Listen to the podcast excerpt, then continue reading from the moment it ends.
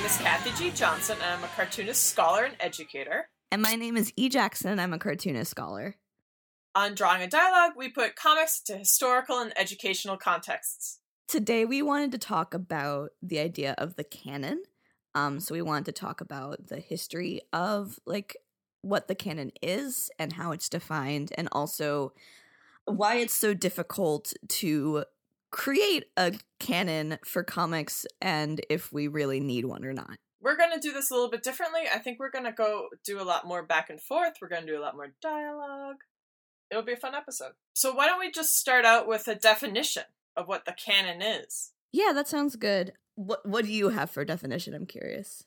I have a few different definitions. So I just want to introduce this Hubert Locher article called The Idea of Canon and Canon Formation in Art History. I'm probably going to be referencing it like a lot. So his definition is today. So this is the current definition. Today, a canon is usually understood as a group of works, objects, or more often texts recognized within a defined social group as being exemplary and thus embodying a set of binding provisions. Right. So he's talking about art history, but sort of more of a general idea of what a canon is. Right, and canon is a word that's used in, like, across disciplines, but I think the context that we're going to be talking about mostly is going to be, like, art historical. Yeah, and he's got another definition here. A canon in general is a system of reference produced in a certain cultural context. So just like we were talking about, it's all contextual. Mm-hmm. Yeah, I mean, I have another definition. This is just from the National Gallery in London. This is just from their website, their glossary of terms. Canon of art history. They have a quote here: the conventional timeline of artists who are sometimes considered quote-unquote old masters or great artists. Today's art history attempts to question these rules of greatness, considering issues of gender, race, class, and geography, among others. Right. So they're sort of bringing in their definition, they're sort of bringing in a critical eye to the idea of canon. Right, yeah. So a lot of the definitions, I guess, in, like, contemporary theory talk about the limitations of canon. I like this definition I have from Differencing the Canon, Feminism in the Writing of Arts Histories by Griselda Pollock. She talks about the term canon is derived from the Greek canon, which means rule or standard, evoking both social regulation and military organization. Originally, the canon had religious overtones, being the officially accepted list of writings that form the scriptures. And then she goes on to say, canons may be understood, therefore, as the retroactively legitimizing backbone of a culture and political identity, a consolidated narrative of origin, conferring authority on the text selected to naturalize this function. So basically, canonicity refers to quality and the status of the work. Because if something's in what we consider the canon, there's sort of a value judgment there. Like, it has to be considered, like, a quality work to be in it, and also that gives it status.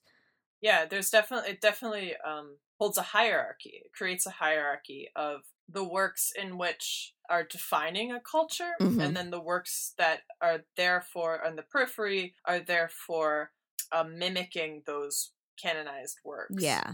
Or, like, they are reflections of it, or derivative. Yeah, and these are, like, these definitions are constantly being challenged and are changing. I feel like especially in art history, this is still, Pollock points out that Rembrandt, for instance, was reclaimed in the 19th century as a great religious and spiritual artist instead of being dismissed, as he hadn't been in the 18th, as a sloppy painter of low subjects, while Hals, Frans Hals, long avoided as a minor Flemish genre painter of no great skill or distinction, became an inspiration to Manet and his generation of modernists in search of new techniques of painting life.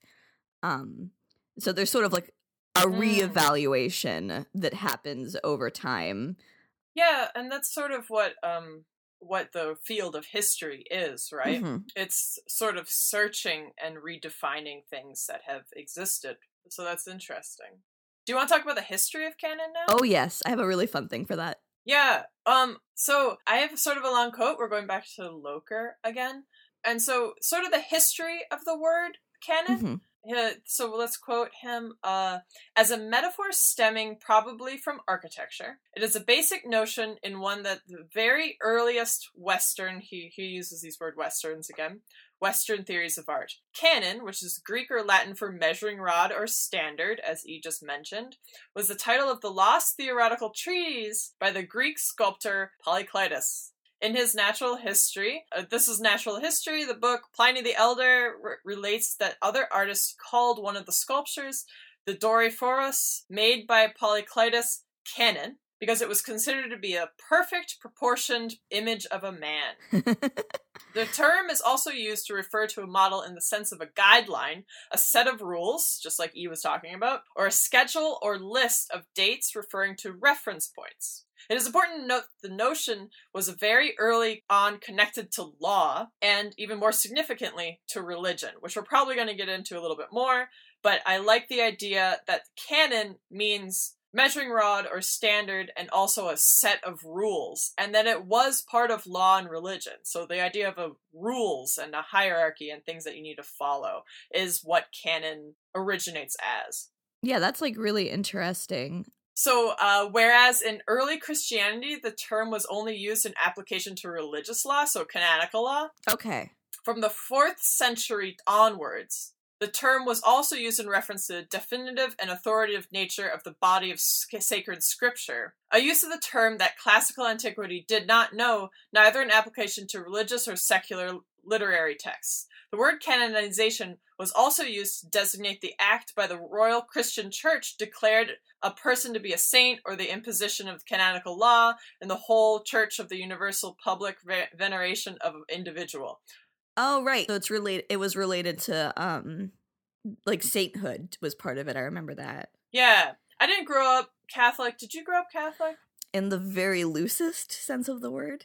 Yeah. I mean, I grew up Protestant. Like, I don't know anything about canonizations or saints or any of that. I was baptized Catholic, but I was never confirmed. So I'm just wondering if you are familiar with the word canonization within, like, a Christian context. From a little bit of research. When do you know, like, when about the sort of shift from the, like, religious law, religious definition to, like, a broader, like, definition came about? It actually didn't start religious. Religious picked it up. So it was later picked up by religion as, like, a set of rules.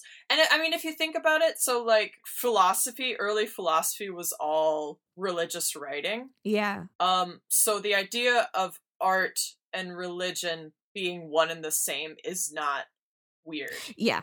That's a common thread going pretty much back to the origin of art. Yeah. So it's not like, so they did start at the same time, right? Mm-hmm. So the question is where it's less when did Christianity take it? It's more when did that split occur? Right. Okay. Do you have the answer to that? It happens a lot later. Yeah. Right? It's interesting because it is going to come up in sort of the critiques of canon, right? But it's sort of the history of art. Yeah. Right? Is when canonization and when art history started to break off of its religious ties. Yeah. Well, I can talk about that a little bit. Yeah, please do. So this is, what I'm talking about now comes from, Nanette Salomon's, The Art Historical Canon, Sins of Omission. And she here is speaking, well, I'll just jump into it, this is from 1991, by the way.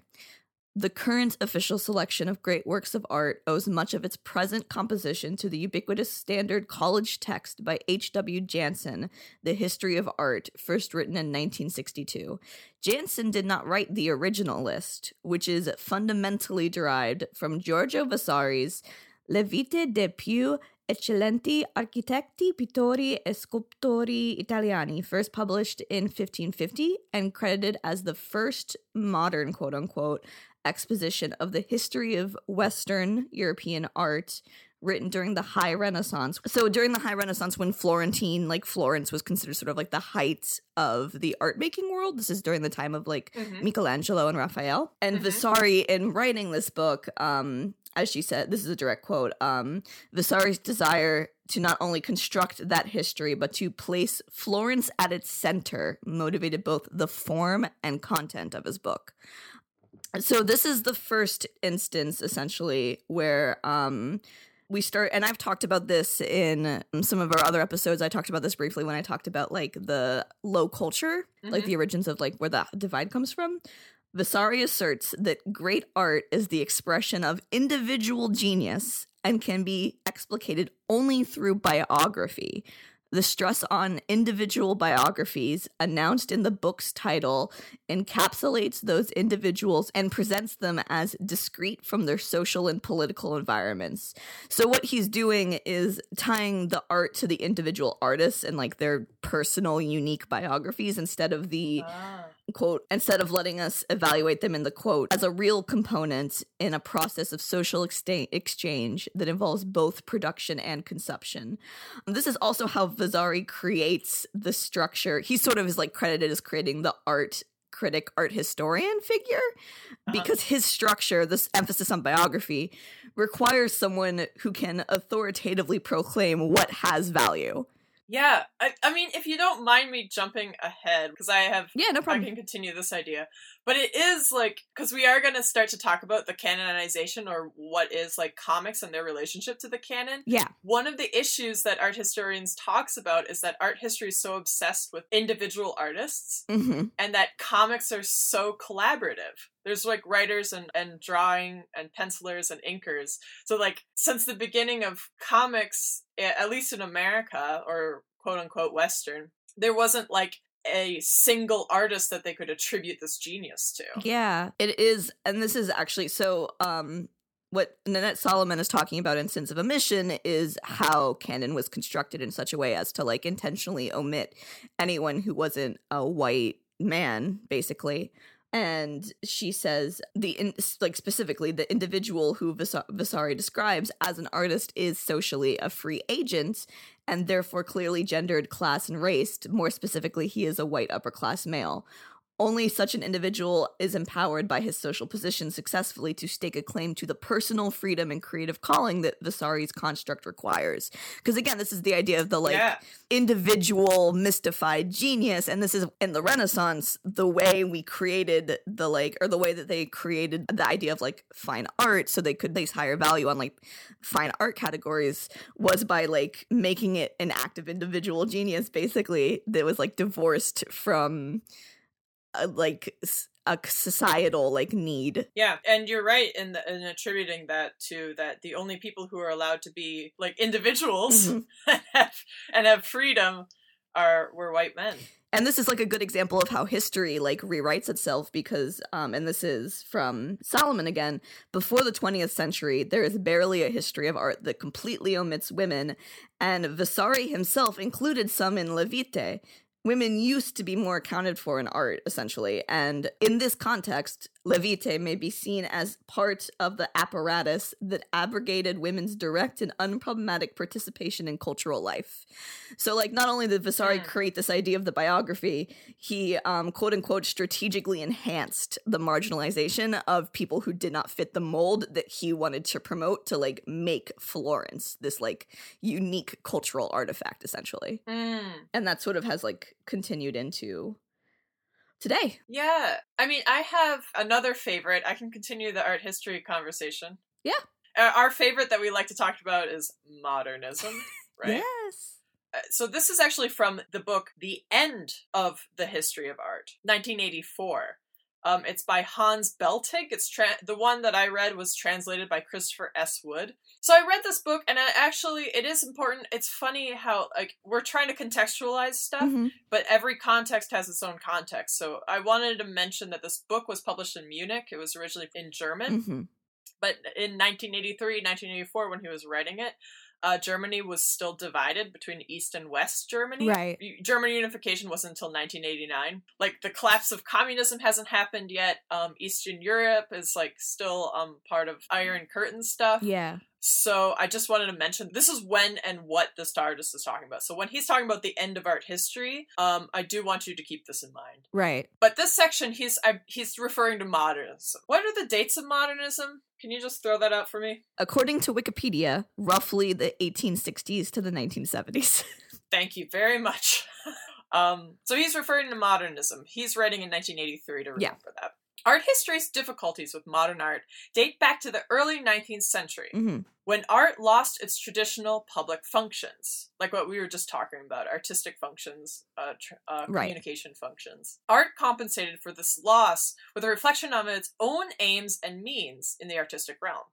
It justified its survival by insisting on absolute autonomy. Art history emerged at this time as a new branch of humanist scholarship and appeared to follow the same path, isolating the artistic realm as its object of study. But this impression is misleading, for in fact, art history undertook to canonize the very tradition which the living art of the time was trying to decanonize. Right, so modernism was trying to get away from its its like Renaissance roots. It was trying to find a new reason to exist, right? Art was at this time. Art history's intentions seemed to resemble those of art. In fact, they were applied to art historical instead of contemporary art. They were going back, right? They're going back to apply to historical art. Art history strove to restore the values of a lost tradition, while living art either escaped the inherited canon by means of deliberate modernism, or else made this canon the very object of its reflection, of its comments, doubts, and desperate affirmations. The two projects shared only in the faith of the genius of the artist, right? So art history is separating itself, during modernization, art history is separating itself from actual current living art, right? Yeah. Current artists. Because art history is interested in the canon, current artists are interested in decanonization, but the two things, what they have in common and their faith is in is the genius of the artist. Right. They parted ways when art history first explored the evolution of national schools and sought universal principles of artistic creation. Clearly, such contrary aims would not lend themselves to an early synthesis. So he's talking about his theory in the end of art history. Right. When basically art history started to stop talking about current art. So, like, no longer doing their job documenting, basically. Yes. Another thing that I think is actually interesting is that we're going back to Locher again. I keep mentioning him a lot. You'll find him in the show notes. Locher actually argues that the word canon has not been overtly talked about in a critical sense until, like, very recently. And that canon has not been understood as a critical concept, really. Okay. Still. So I think it is interesting, right? Artists are trying to decanonize, but in order to decanonize, do you still have to believe in the canon and as an idea? That is really interesting, actually. So I was reading a lot of feminist sort of analysis and critique of the canon. And a thing that came up in the Griselda Pollock book that I quoted from before, she sort of goes over different positions that feminists have taken to try to sort of reclaim the canon. But a thing she kind of comes back to is that the efforts that have been made in some cases don't actually challenge the tradition so much as, like, find ways to slot women into the tradition. Absolutely. Yeah, totally. Which is totally just upholding it. She's talking specifically in this quote, she's talking about the immediate task, quote unquote, after 1970 was to attempt to fix the gaps in canon regarding the admission of women, but traditional remains the tradition with women in their own separated compartments or added as politically correct supplements. The real history of art remains fundamentally unaffected because its mythological and psychic center is fundamentally or exclusively to do not with art or its histories, but with the Western masculine subject. So that's like a really interesting, like that ties into what you're talking about in like an interesting way of like attempts at challenging the canon often like uphold it by accident because like we don't talk about like it as an actual construct so much as like a thing that we just have to add to or expand. I think a lot of people are guilty of that. If we're sort of moving into the critical, do you want to move into our critical section? Sure. So I have another article called Interventions Decentering Modernism, Art History and Avant-Garde from the Periphery. It was written by Partha Mitter in 2008. So in this article, he actually begins by critiquing the end of the history of art, which is what I was just talking about. That's from 1983. Mm-hmm. This person's writing in 2008. With the collapse of earlier certainties, the last two decades have witnessed serious soul-searching among art historians about the future of the discipline. So now Mitter is going to be critiquing Belting. Mm-hmm. There is, he points out, a progressive disjunction between the awareness of the enormous diversity of art forms and practices and the narrow focus of canonical art histories. However, Belting's fear that the canon looks increasingly vulnerable may be somewhat premature. And I totally agree with this. This is 2008. Mm-hmm. We still really, really hold on to the canon in art history, right? Yeah. To go kind of back in time, I guess, a little bit. So the canon is obviously very European-derived historically. I mean, the word Pliny, it's right from the Greeks. Yeah, yeah. So its basis in sort of like European standards of art and practice. So I have a paper titled Museums in the Colonial Horizon of Modernity.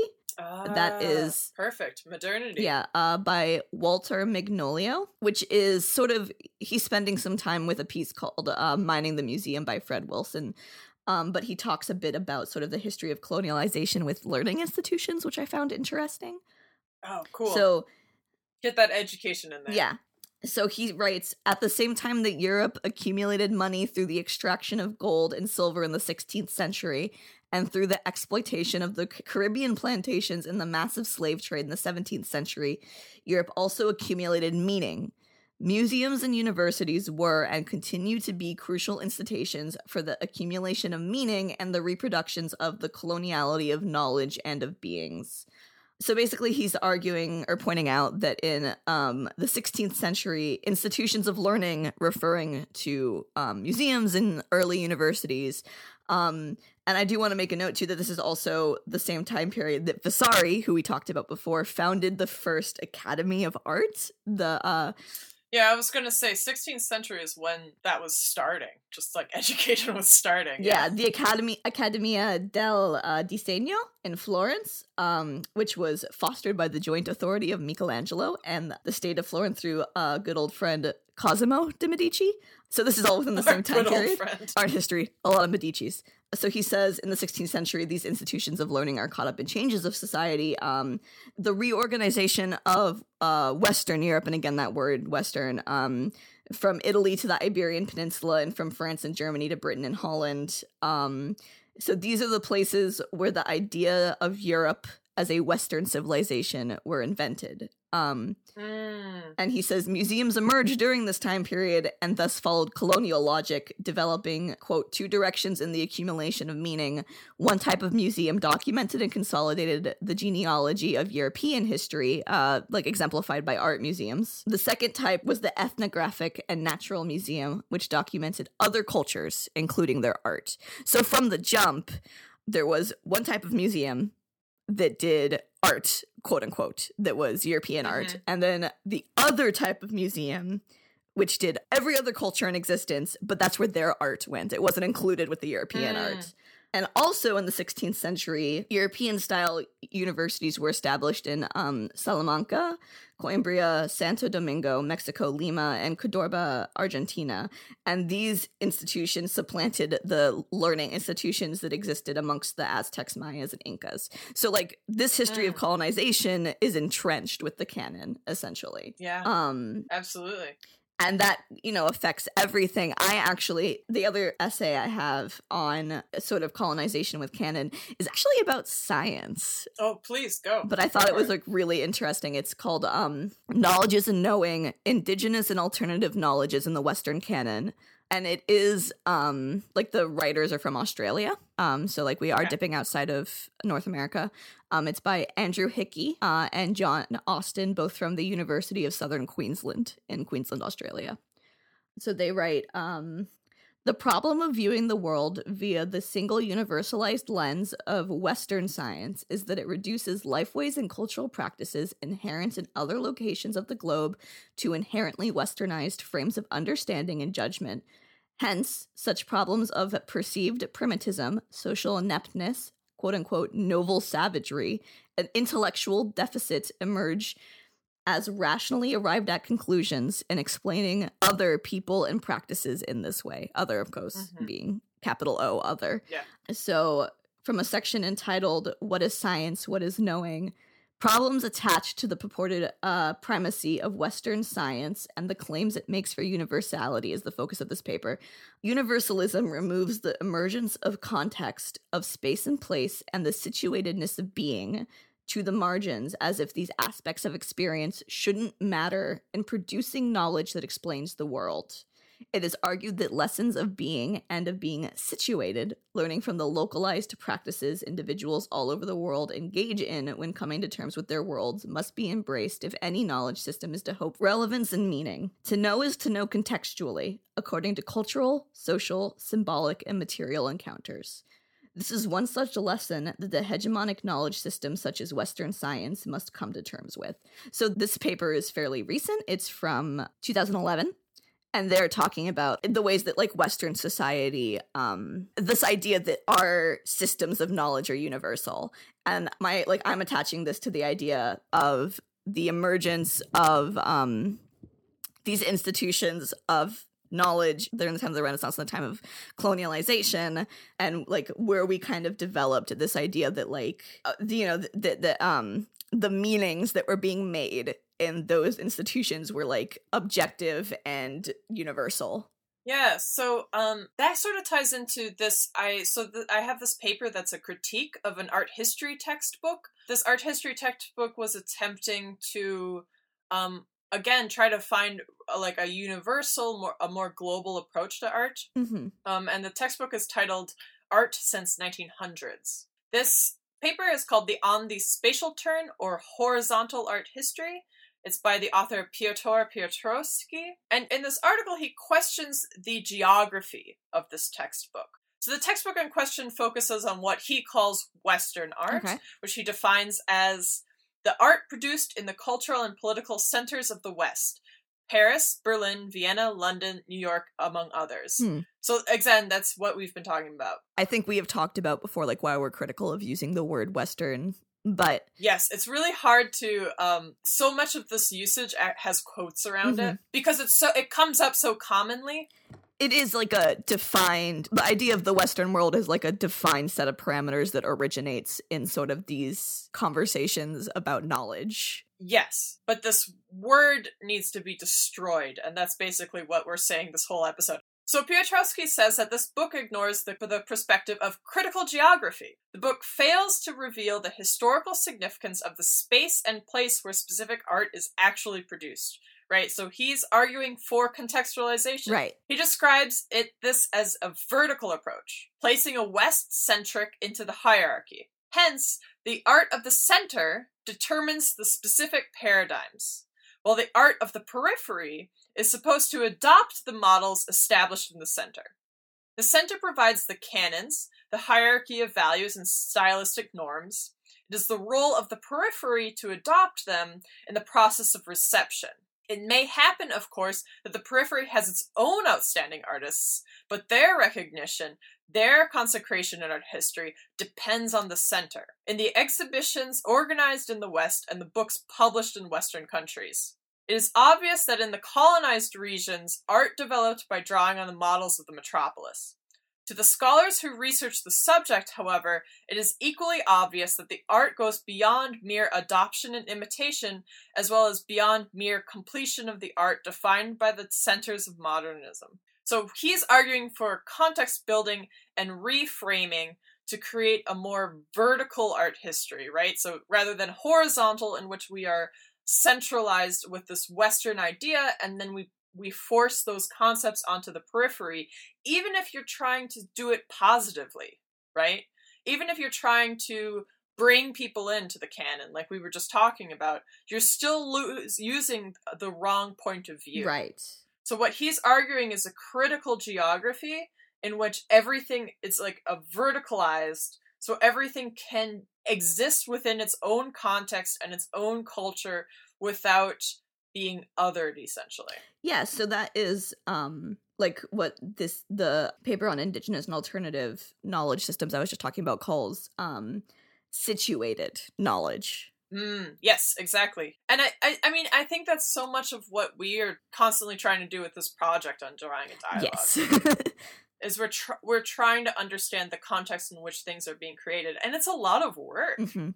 I mean, I think that's how people end up being stuck in this hierarchy and being stuck in this canon, because it's a lot of work to go outside of your point of view.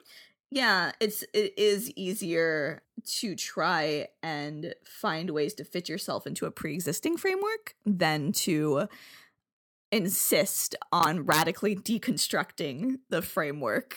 Like, it's harder to admit that the framework itself is the issue and not just that the framework is fine, but it has some blank spots. Yeah, and I think, I mean, as academics and scholars and artists, we are all in this together. Yes. So trying to share all this information, yeah. Yeah. Yep. Yeah. I'm ready to start talking about the canon in comic books. Are you ready to start talking about comic books? I'm ready to start talking about comic books, yeah. All right. It seems like both of us have a few sources, but we aren't super excited about them. Is that where you're at? Yeah. A lot of what I found was a lot of like educators' points of view talking about the ways that they try to create a canon in their classroom, essentially. Yeah. Which is like definitely an interesting point of view, but the thing that I don't want to do is to create a Drawing a Dialogue comic canon. Because what is canon? Canon means rules and masters, and that's really not what we're about here. But we're not saying that it's bad to study comic books, though. Oh, no. I mean, they should be taught in art history classrooms and all sorts of classrooms. I mean, my gosh. What is my career? Beyond arguing to have comics in education. Yes. Why don't we just start? I have a few little things. So canon, a lot of the times, we've been talking about canon in the sense of art history. So I have a few things about art historians and their relationship with comic books. Mm-hmm. So this is an essay published in the book Graphic Novels and Comics in the Classroom. So it's Essays on the Educational Power of Sequential Art. This book was edited by Saima and Wiener. This specific essay that I'm referring to is by Abram Fox. So I do have this, like, he argues that there is, the way that comics have been canonized is the language of comics is canon. Itself a problematic concept, thanks to Lichtenstein, Andy Warhol, and other pop artists, but the medium itself has little presence other than to accentuate the pop art's challenge to the normative rift between painting as high art and comics as low art. So what he's saying is that comics exist within the art history historical canon because they need to exist in order to understand Roy Lichtenstein and Andy Warhol. Right, because there are a lot of, even beyond those two, there are a lot of fine artists who pull from comics. Yeah. I think he's probably pulling from them because they're the first. Oh yeah, they're like the household names. First in the canon. They're the household names, that's a good way to put it. But I do have a couple of articles, one by Jasmine Smith from July 5th, 2017, titled Why Art Historians Still Ignore Comics. And she's actually talking about another journal article by Catherine Roeder, which was published in 2008. So this is, Jasmine Smith is taking from Roeder. Mm-hmm. But she has like a few sort of just bullet points on why comics aren't part of art history. Yeah. In a significant sense. And one of them is the fact that comics don't have autonomy. This idea seems to be that there is like an auteur issue, right? So here's a quote. Another set of obstacles to comic scholarship and criticism are the ambiguities of the industry. High-volume publishers like Marvel list separate creditors for inker, artist, author, editor, and colorist. This practice confuses authorship and makes biographical examinations of the works difficult. And this little article sort of ignores what E was just talking about, mm-hmm. right? Because the history of art history is to support the idea of an individual genius. Yes. And that comics can't fall into that. And what is interesting is actually this is also sort of an auteur issue that is being talked about a lot right now in terms of the film industry. Yeah. Right? So usually films are attributed to a director, like a genius director. Mm-hmm. And a lot of that is actually being critiqued now because of sort of the violence of having like a single person who's considered a genius when you're on a film set and it's just like it's collaborative with hundreds, possibly thousands of different people, right? Yeah. Yeah. I also find that point about comics ultimately being collaborative a very interesting one, because it also, I think, kind of highlights the sort of focus that comic studies have on mainstream comics, which tend to be more like broken up by specialized job, versus the more like small press indie scene where it tends to be like a single artist writer on every book, or like there's a lot more like individual quote unquote artists making comics in like the smaller press side of things that doesn't get looked at as much as comics and comic study. Yeah, I mean, absolutely, it doesn't get looked at as much. So I wouldn't say that that's like the idea is at play here. Oh, yeah, yeah. But it is an issue with people like Stan Lee, who takes credit from all sorts of authors and takes it for himself and treats himself as a genius. I mean, that is a problem within the comics scholarship community. There is still the problem of the genius, for sure. There are definitely, and I think this is true of titles that have sort of broken the barrier and have like made it into like serious literary consideration of scholarship, is that those tend to get sort of that like individual genius label applied to them. Yeah, so Catherine Roeder, in this journal article, Looking High and Low at Comic Art, it was published in American Art, the Journal of American Art, spring 2008. She's talking about a museum exhibition called The Masters of American Comics. Yes. Which is a traveling exhibition from the fall of 2005, and it closed in January 2007. So the exhibition included Will Eisner, Jack Kirby, R. Crumb, and Art Spiegelman, and a clear attempt of creating an art history canon for the American comics. So Roeder says, a strange ambition indeed, given the anti-canonical stance that comics culture has long taken. Such an effort to prove the masterfulness and genius of a selection of influential comic makers revealed the insecurity rampant in the field of comic history regarding the medium's place at the table of high art, and an unwillingness to let it speak for itself. Mm-hmm. So what she's talking about is something that we've talked about before, and that comics sort of embraces the fact that it's not high art. We embrace it. You and I, E. Oh, yeah, yeah. Yeah, so she's talking about, she's critiquing this museum exhibition. But what Roeder is talking about is the canon formation as a way to gain respect. Mm-hmm. So this is interesting because it feels like it's going sort of falling a little bit backwards, right? So comics is already a more equal democratic medium. Yes. I mean, I think it's arguable to say that not all voices are represented equally, and it's something that we're constantly having to change and work on. Yes. In publication, in awards, all sorts of stuff, and conventions. But this feels like it's going backwards because it's attempting to create more canon. Yeah, and there have been a lot of exhibitions of comics. I mean, like, not compared to the total number of exhibitions in general in America, but there have been, like, multiple attempts at creating sort of like definitive catalogs. And it's interesting, that relationship with the museum. Yeah, because and this is what I talked about, right? That museums are like the makers of meaning. They are sort of considered the like definitive. They're the institution that continues to define canon today. Mm-hmm. And I do think there is sort of that like impulse to legitimize the medium by building that relationship with museums. You have an article with comics and the relationship with museums, right? Yeah, so this is an interesting source that I kind of went back and forth on, because it's the version I have access to is a draft that the writer uploaded herself onto, like, publicly. So, like, it is publicly accessible. Cool. But it's from the Secret Origin of Comic Studies from Routledge, and that was published in 2016 about, and this is Forming a Visual Canon, Comics in Museums by Kim Munson. So again, this is just a draft version of it, but like it's basically what Munson is doing is going sort of through the history of the relationship between comics and museums. Cool. So like sort of like she sort of talks about, like, in early 1940s, there was a major exhibition on the history of comics sponsored by the American Institute of Graphic Arts.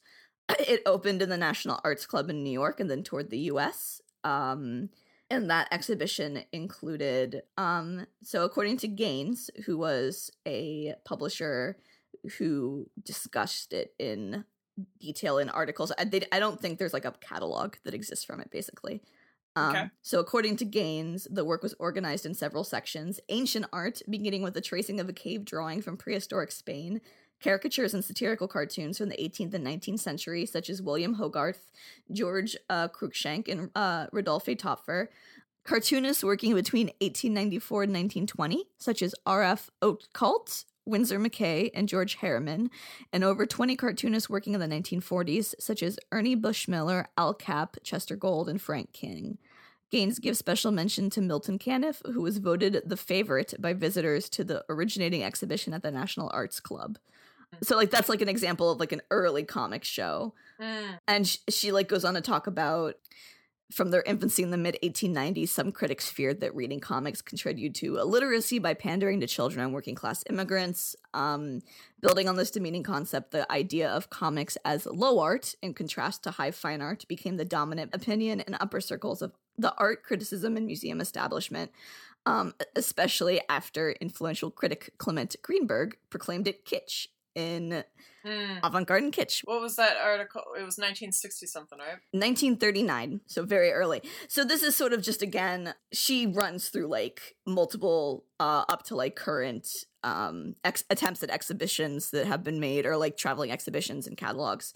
And it's interesting to go through and sort of see what cartoonists get picked for each one. There has been, for instance, and I have mentioned the show before, but there has been a comic show at the Louvre, the Bande Dessinée show, which ran at the Louvre from April through June 1967.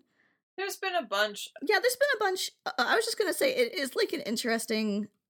The conversation around comics in museums has more to do with, like, the way they're displayed. A lot of writing about it talks about issues with, like, reproduction or displaying originals or, like, taking pages out of context. Yeah, well, I think it is interesting because that's what they're talking about in these articles about why comics have been so difficult to put into, so sort of hammer into the way art history is taught and observed, yeah, and canons are built, is because they are inherently, you can't just put a single page on the wall and expect the audience to understand the comic as it's supposed to be understood.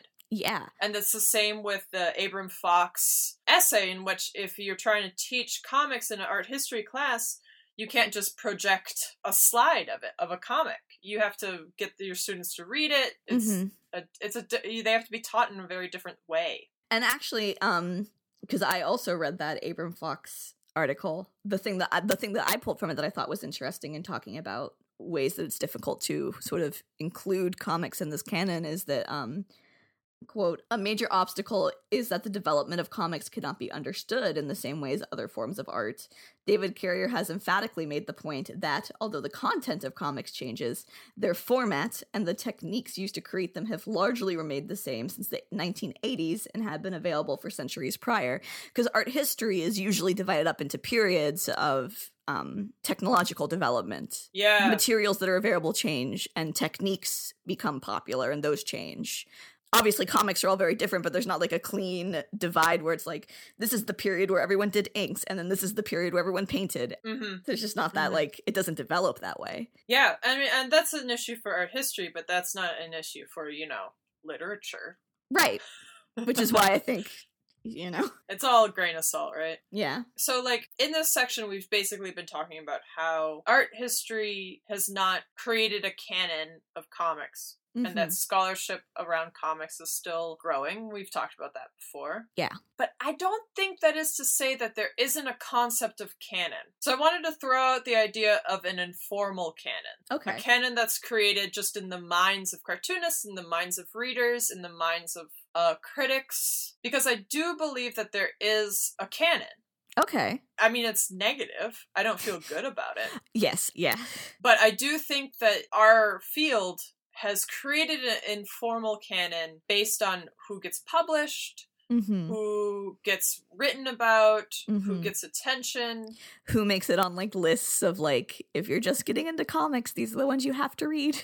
Yeah, absolutely. And I do think that exists. It just hasn't been in, like, in a museum way that exists for other types of art. Like you said, there's definitely an informal comics canon, and I think it has been sort of reinforced through these museum exhibitions also, uh-huh. and through in comic scholarship, certain works get more attention than others. Mm-hmm. Yeah, I think what I'm saying is that I believe we need to be observant and still understand the criticism that comes with canonical thinking. Yeah, sort of piggybacking off what Kathy said, I think for me, it's more about, like, becoming aware of that, and as usual, my takeaway is instead of having the conversation about how to define a comics canon, have the conversation about how to unlearn that way of thinking and move away from it. Totally. So now it's time for Letters to the Editor, which is our section to sort of talk about previous episodes and sort of building off of different conversations that we've already had. Did you have anything for Letters to the Editor? Yes. I actually wanted to mention I had the opportunity to visit the zine library at the Sarah Doyle Women's Center at Brown. Cool. Brown University here in Providence, Rhode Island. Yes. So I had the opportunity to sit down with the assistant director of the Sarah Doyle Women's Center, and she let me kind of play around in the zine library. Cool. Which the zine library was, I think it's cool. It's fairly recent. It was started by, I apologize if I mispronounced this name, but Milana Krongelb, who is a fourth year student at Brown. Cool. Current? Yes. And she cool. worked with the Bernard zine collection to sort of like build it, and it's all like DIY, like the catalog is DIY, and there's a lot of like really good stuff there, so I was super excited to have the chance to visit it. Cool, that's great. Any highlights from the collection? I didn't want to like stay too long because I had other stuff to do, but there I love there's a very good section on like activism and like community resources that I was super excited about. That's awesome. I love that. Yeah. So what I wanted to mention in Letters to the Editor is the Speak graphic novel that just came out. To sort of jump off of last episode and our censorship episode, Speak by Laurie Halse Anderson is one of the number one, it was published in 1999, and it's one of the number one ALA banned books in schools. And so it's sort of the education of Speak sort of helped build educators to start talking about sexual assault in the classroom. Mm-hmm. And so it has a history of teacher advocates, which is like really positive and really cool. So I just wanted to shout out that the graphic novel version just came out. It was illustrated and adapted by Emily Carroll, cartoonist. She's great. She's my friend. I feel like I need to disclaim that. But it's super beautiful. I just started reading it. It's really big. I really recommend it. And I also recommend it to teachers and educators. It's such a great way to read, speak, and see this story. I think it's really cool. Yeah, that's super exciting. Looking forward to reading it. I'll lend it to you when I'm done. Yes, please. So this was Drawing a Dialogue. Thank you so much for listening. I want to thank Downtown Boys for their song Wave of History. It's off their album Full Communism. It's our intro and outro. You can get it off their Bandcamp. I want to mention our website, which is drawingadialogue.com. You can view all the citations for all the sources that we talk about and use here on these episodes. What else do we want to talk about? You can follow us on Twitter at Draw a Dialogue, and you can email us.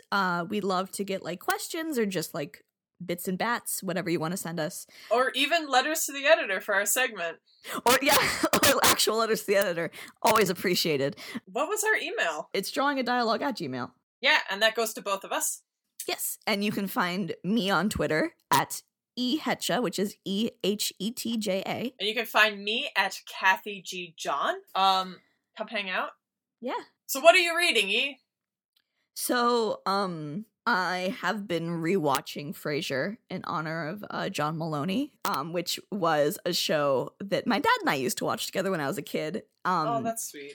and was one of the, like, my dad had a lot of gay friends who talked to him about how gay Frasier was, so he talked to me a lot about how gay Frasier was, so in a weird way, it was, like, very early gay culture that I had access to. Yeah, David Hyde Pierce is gay. He's a gay man. A lot of the actors on that show are gay. Not Kelsey Grammer, no. What about you, Kathy? What are you reading?